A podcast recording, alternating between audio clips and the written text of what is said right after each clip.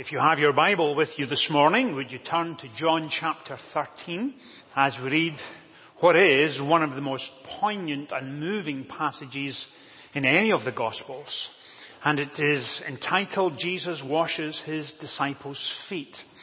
And most of you are aware that over these last couple of months of January and February, we have been steadily working our way through John's Gospel. And over the next couple of weeks, we are beginning to move into the final section of John's Gospel and focus on the death of Christ. And so we come to John thirteen this morning to the upper room. It's a well-known passage and one we've looked at several times in the past. But it is unique to John. You don't find it in Matthew, Mark, or Luke. And that's the case, in fact, with chapters thirteen, fourteen, fifteen, sixteen, seventeen, all unique to John's Gospel. And so we begin chapter thirteen at verse one. It was just before the Passover feast. Jesus knew that the time had come for him to leave this world and go to the Father. And having loved his own who were in the world, he now showed them the full extent of his love. The evening meal was being served, and the devil had already prompted Judas Iscariot, son of Simon, to betray Jesus. Jesus knew that the Father had put all things under his power, and that he had come from God and was returning to God.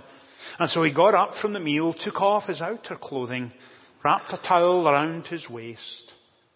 After that, he poured water into a basin and began to wash his disciples' feet, drying them with the towel that he'd wrapped around him. And he came to Simon Peter, who said to him, "Lord, are you going to wash my feet?" Jesus replied, "You do not realize now what I am doing, but later you will understand." "No," said Peter, "you shall never wash my feet." Jesus answered, "Unless I wash you, you have no part with me." "Then, Lord," Simon Peter replied, "not just my feet, but my hands and my head as well." Jesus answered, "A person who has had a bath needs only to wash his feet. His whole body is clean, and you are clean, though not every one of you." For he knew who was going to betray him, and that was why he said not everyone was clean. When he'd finished washing their feet, he put on his clothes and returned to his place. "Do you understand what I have done for you?" he asked them. "You call me teacher and Lord, and rightly so, for that is what I am. Now that I, your Lord and teacher, have washed your feet, you also should wash one another's feet. I have set you an example that you should do as I have done for you.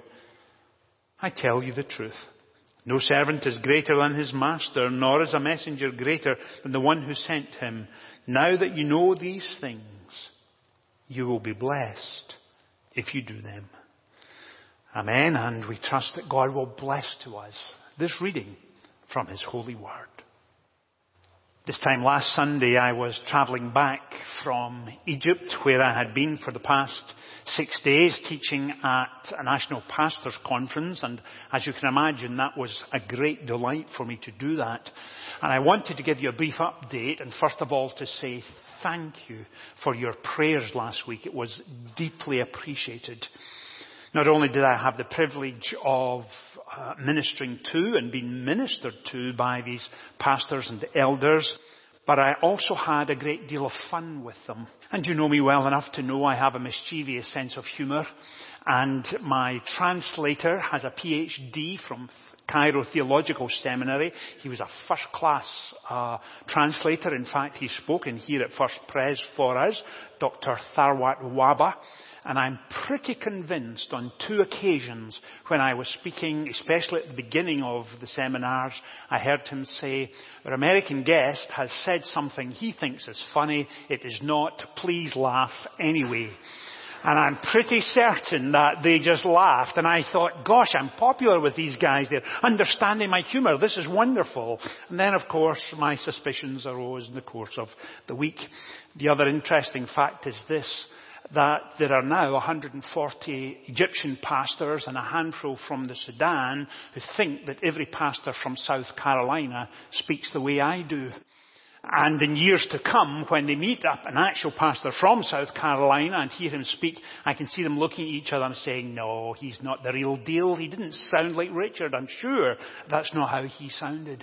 And so, of course, I had a lot of fun with that as well. So thank you for your prayers. They were very much appreciated.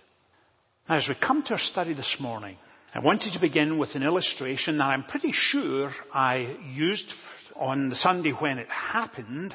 And way back in two thousand twelve, there was a rather unusual press conference held in London. And it was with a Nobel Prize winner in medicine. And his name was Sir John Gurdon. He came from the United Kingdom. And he was asked in the course of that press conference, had he always been good at science? And in fact, he said, no, I was not always good at science. And in the middle of the conference, he pulled out and read his school report from when he was a wee boy in nineteen forty-nine. And he read it, and it said this: his work has been far from satisfactory. If he can't learn simple biological facts, he will have no chance of doing the work of a specialist. And it would be a sheer waste of time, both on his part and of those who had to teach him. And of course, when the teacher was writing that report, the teacher also knew a little more about young John than was letting on. In fact, he was not a good boy in school. The report goes on to say he'd been in trouble several times. He never listens. And in fact, he was bottom of the class because in the most recent t- class test, he had scored two out of a possible fifty. And you think, oh my, that's not the best start. It's not a promising start for a Nobel Prize winner in medicine. And of course, teachers cannot see into the future, and they only give to us a snapshot of what was happening at the time. And my question was this: here was a teacher looking at a young life, but could not see a Nobel Prize winner. And my question this morning as we get into this passage in John chapter thirteen is this: when God looks at us, what does he see? What is he looking for? So please hold that thought in your mind as we come into John chapter thirteen, and you're going to see that theme develop as we get further and further into this passage. Sunday mornings, we often talk about the context of a passage. And as you come into John chapter thirteen, you come into the second major section of John's gospel. And I think you will be fascinated to be reminded of this, that the first twelve chapters focused on three years of Jesus' life. But chapters thirteen, fourteen, fifteen, sixteen, and seventeen all focus on the night before his crucifixion. Now, isn't that amazing? If you were to write a biography of someone you really admire, perhaps a sports personality, a singer, a person from history, would you spend five chapters the night before that person died? And what John is saying to his first century readers and also us in the twenty-first century is this. It's almost as if he's saying to us now, slow down. Pay attention. Don't be tempted to rush through this. There is far more going on here than you could ever imagine. So take a deep breath. Pause. Read. Read slowly. Appreciate what is happening here. Because John is about to take us to a whole new level in our understanding of who Jesus is and why he has come. And of course, he sets it in the context. It was just before the Passover feast is how he begins. The Passover feast, as most of you are aware, was a celebration where the people of Israel from around what was then called the Mediterranean basin, the known Roman world, would travel to Jerusalem. population of Jerusalem in the first century was about a quarter of a million people, two hundred fifty thousand folks. But at Passover time, it would jump to closer to a million or even a million and a quarter. It was a time of great celebration when families would get together, look back on their history and give thanks for the hand of God upon them as a nation and emancipating them from the tyranny and slavery of ancient Egypt. I imagine if we are looking for a modern parallel, perhaps the fourth of July, when family and friends come over and we celebrate and give thanks for our history, and that would be very similar in some ways. If you arrive at someone's home on Passover, or of course Thanksgiving or the fourth of July, the table is spread. The folks in the home have been preparing and thinking for several weeks, and in the days immediately before, they're thinking, what will they serve? How will they serve it? And in first century Israel, as you walked around the streets of Jerusalem, there was no sidewalks as we see today. It was mainly a dirt track. And when you arrived at someone's home for a Passover meal, the host or hostess would arrange to have a servant meet you as you came in. You would sit down. The servant would ask you to take off your sandals. You'd put them to one side. You would hold out your foot. And then they would pour water on your feet and dry them with a towel, so that when you sat at the table, you were refreshed and cleansed and comfortable and ready to enjoy the meal, and the dust and the grime of the city was washed away. And that's exactly what you would expect. But here in this upper room, Jesus and his disciples were not going to an individual's home. They had rented a room. And I imagine that somewhere over to the side there would be a table with a towel and a pitcher of water. But no hostess to organise, a servant to help, no one to make them feel comfortable. They simply went in, sat at table and began to eat their meal. But please also note this. John gives us a much fuller picture of what is taking place. Because the temptation for us is to focus on the meal or only the washing of the feet of the disciples. And we'll come to that in a minute. But John encourages his readers to step back for a moment. Look at the much larger picture here. There is more going on here than you first imagine. And John tells us Jesus knew that the time had come for him to leave this world and go to the Father. And having loved his own who were in the world, he now showed them the full extent of his love. And we're going to see that next Sunday and in future Sundays together. So John is saying, remember the larger context here. Jesus knows his time has come. Ominous words tells us that something else is happening here. And then as we go to verse two, John writes, the evening meal was being served, and the devil had already prompted Judas Iscariot to betray Jesus. And now we know there is an additional component to what's taking place here. And in verse three, Jesus knew that the Father had put all things under his power, and that he had come from God and was returning to God. And so he got up from the meal, took off his outer clothing, wrapped a towel around his waist, and after that, he poured water into a basin and began to wash his disciples' feet, drying them with the towel that was wrapped around him. Now, can you imagine what was going through the mind of the disciples? I suspect there was an awkward silence. These disciples had been to Passover meals before in people's homes in years gone by. They knew that was the role of the servant. I imagine not many of them said a great deal as Jesus came to each one with the pitcher and the basin and drying their feet. Can you imagine how they felt? Think of what was running through their minds.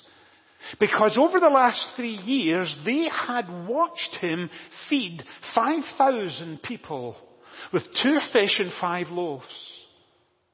They had watched him transcend the power of nature as he walked on the Sea of Galilee in the midst of a storm.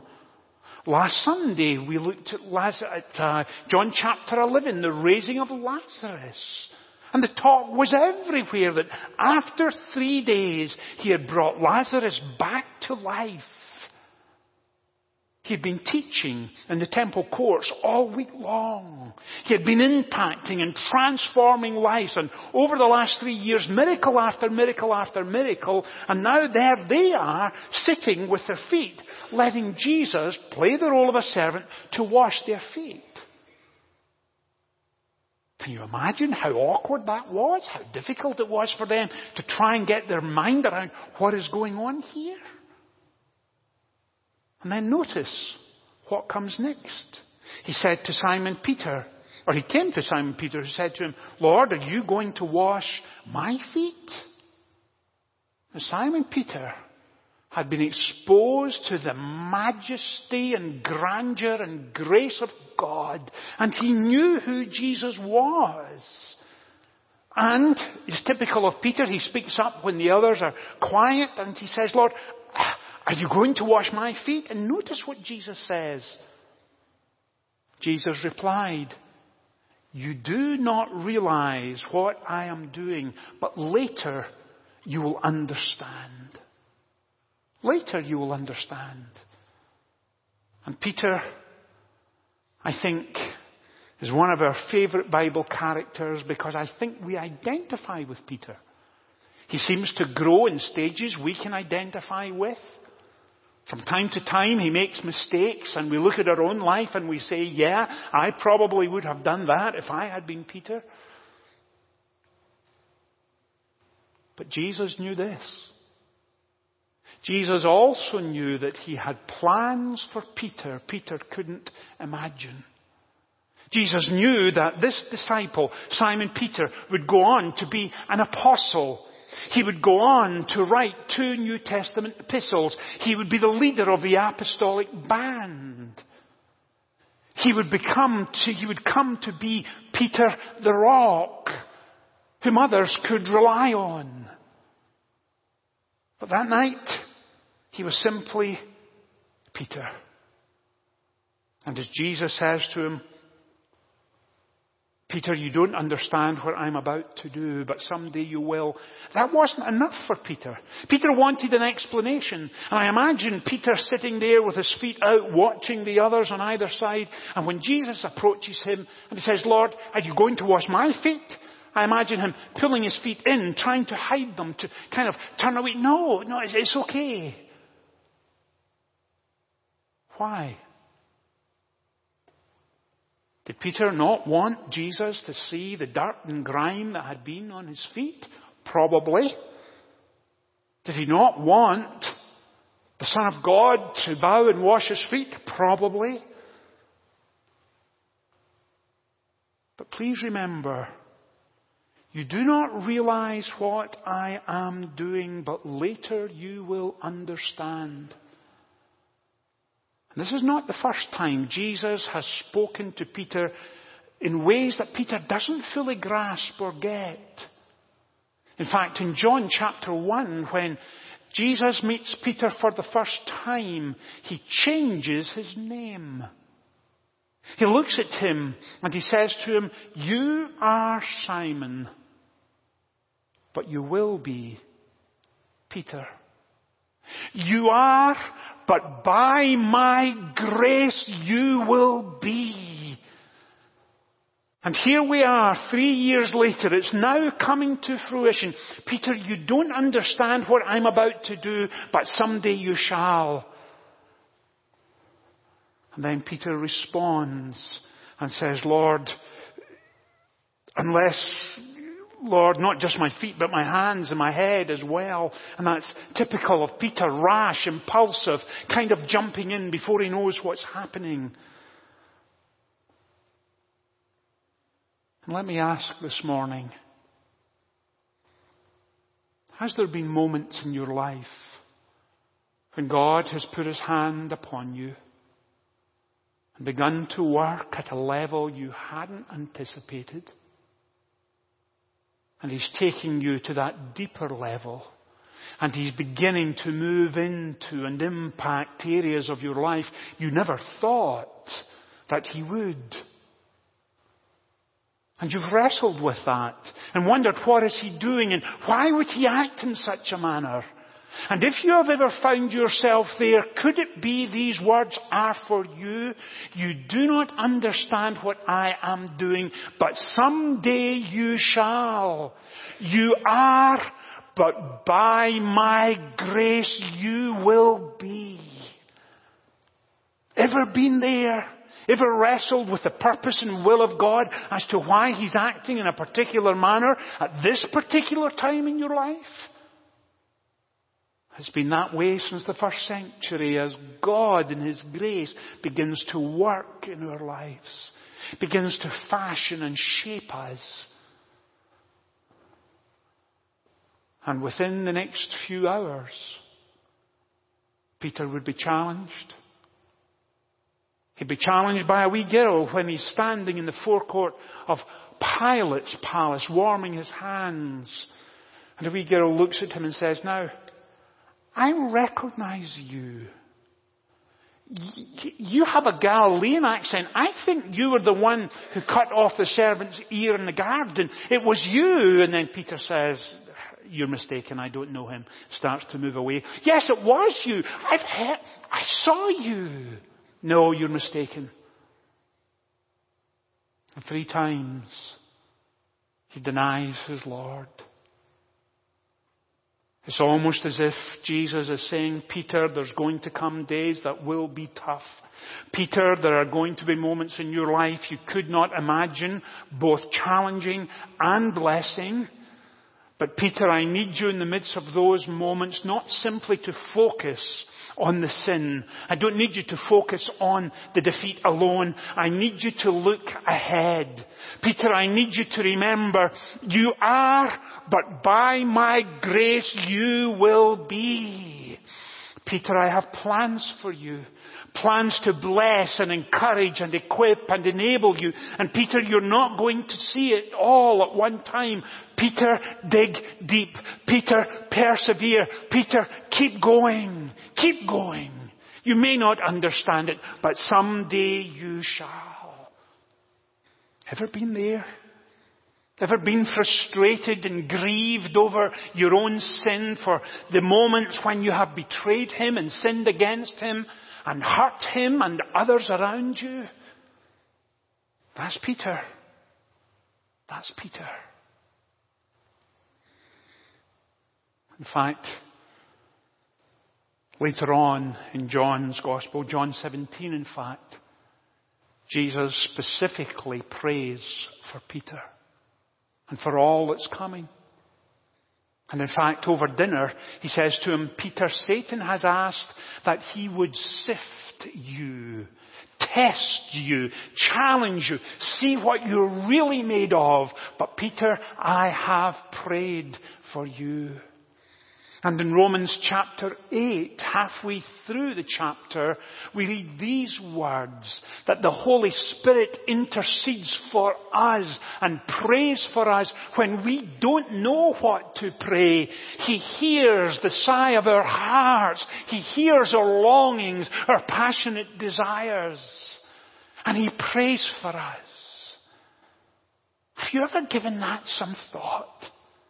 The Holy Spirit of God, God himself, is praying for you.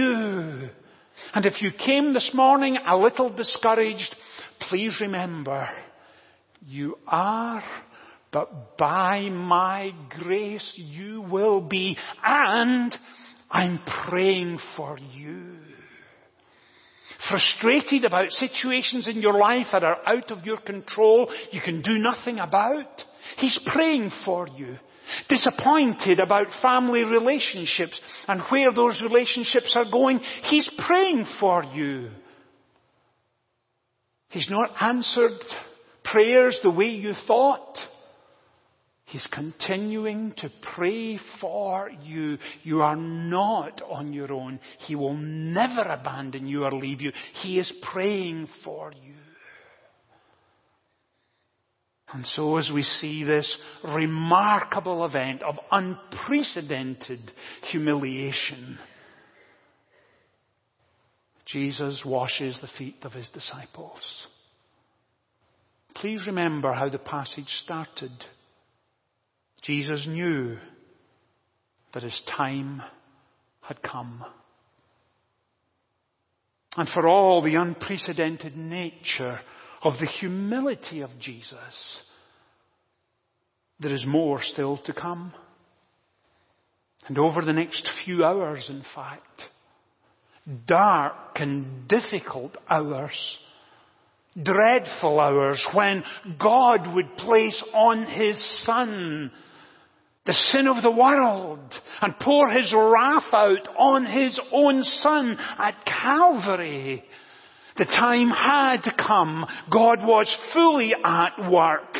And which of us on that Friday afternoon would have looked up into the cross and shaken our head and said, how can God possibly be in this? It's imp- He would never do such a thing. And there he was in all of his grace and grandeur and love, fulfilling his purpose for humanity and working out and accomplishing our eternal salvation. It doesn't take a lot to imagine Jesus looking down and thinking in his own mind, you do not realize what I am doing, but someday you shall. All of that is wrapped up in here. Now you may be sitting there this morning saying, Richard, I think I've got what you're trying to tell us. I think I'm understanding this passage a little better. But give me two or three things to take away this week. I know on Sunday morning you try to give us a greater appreciation of what happened in the Gospels, and I get that. But give me something to do. Give me something to hold on to this week. Well, let me try to do that. Number one, when God begins to work in our lives, and metaphorically we find ourselves sitting in front of Jesus, and he offers to cleanse and refresh us. Please never ever pull those feet in. Please don't turn away. Don't try to hide from him. There are no hidden compartments in our relationship with Christ. There are no places that are marked off limits. There are no locked doors. Because if we are ever to grow in our relationship with him, it needs vulnerability. It needs transparency. It needs honesty.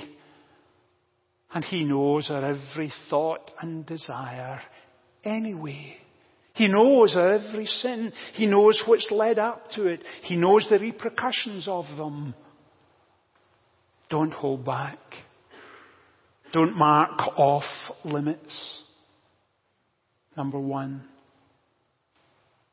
Secondly, verse twelve. It's a simple, straightforward verse, but it's easy to miss it. When he'd finished washing their feet, he put on his clothes and returned to his place. Now, at first glance, that seems a fairly straightforward verse. It's one we've read multiple times. It doesn't appear to have any kind of deep understanding or comprehension that we've missed. Read it again. When he had washed their feet. Do you understand what's happening? Do you grasp the enormity of those words? Their feet included Judas. Humility isn't selective. Judas, who was about to betray the Son of Man for thirty pieces of silver, who was about to have the audacity to kiss his friend on the cheek and betray him to Roman soldiers. and in incomprehensible love, he takes the feet of his betrayer and washes them and dries them. When he had washed their feet. And then verse fourteen and fifteen, he says, now that I, your Lord and teacher, have washed your feet, you should also wash one another's feet. Now let's pause there for a second. Wash one another's feet? Now I suspect if Jesus was here this morning sitting on this chair and asked you to wash his feet, you would do so in a heartbeat. I certainly would. I would go there immediately. He's my Savior, my Lord. He's transformed my life. He lavishes his love upon me. Of course I would wash his feet, just as you would. There would be a long line of us waiting. But he doesn't ask them to wash his feet. He asks them to wash one another's feet. And you might be sitting there this morning saying, Richard, wait a minute.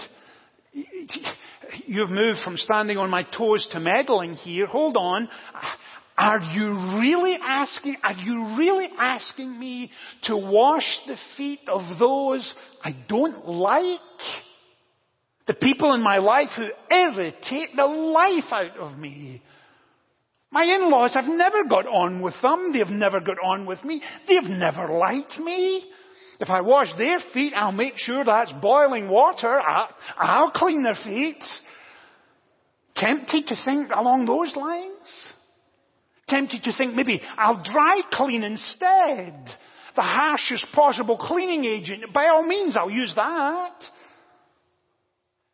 But here is Jesus saying to his disciples, if you are genuinely ready to do the hard work of living out the Christian life, it involves those you cannot stand, those who irritate the life out of you, those who perhaps have been mean and ugly to you in the past.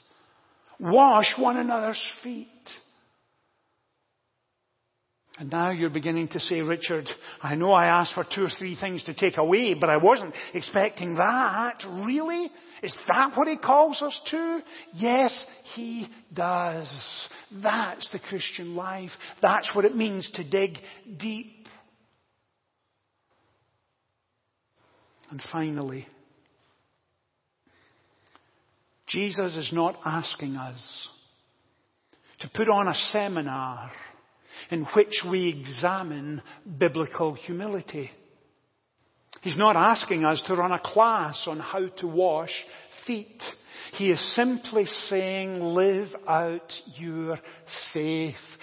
Be there for others. Dig deep in your relationships with those you don't get on with. Be courteous, be loving, be gracious, be kind. Be there for them. That's the point he's making. Live it out. Become the person I long for you to be. You are, but by my grace, you will be. That's the message of the gospel. That's what he calls us to. And maybe this week, we need to begin prayerfully saying, Father, begin with me. Change me. Cleanse me. Equip me. Let me live out my faith and dig deep for you. Let's pray together.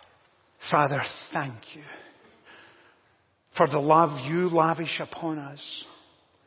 Thank you for your grace and your kindness and your equipping and your enabling. For we know we could never be the men or women you've called us to be without your hand upon us. So bless us this week as we live in light of your loving grace and humility towards us. In Jesus' name we pray. Amen.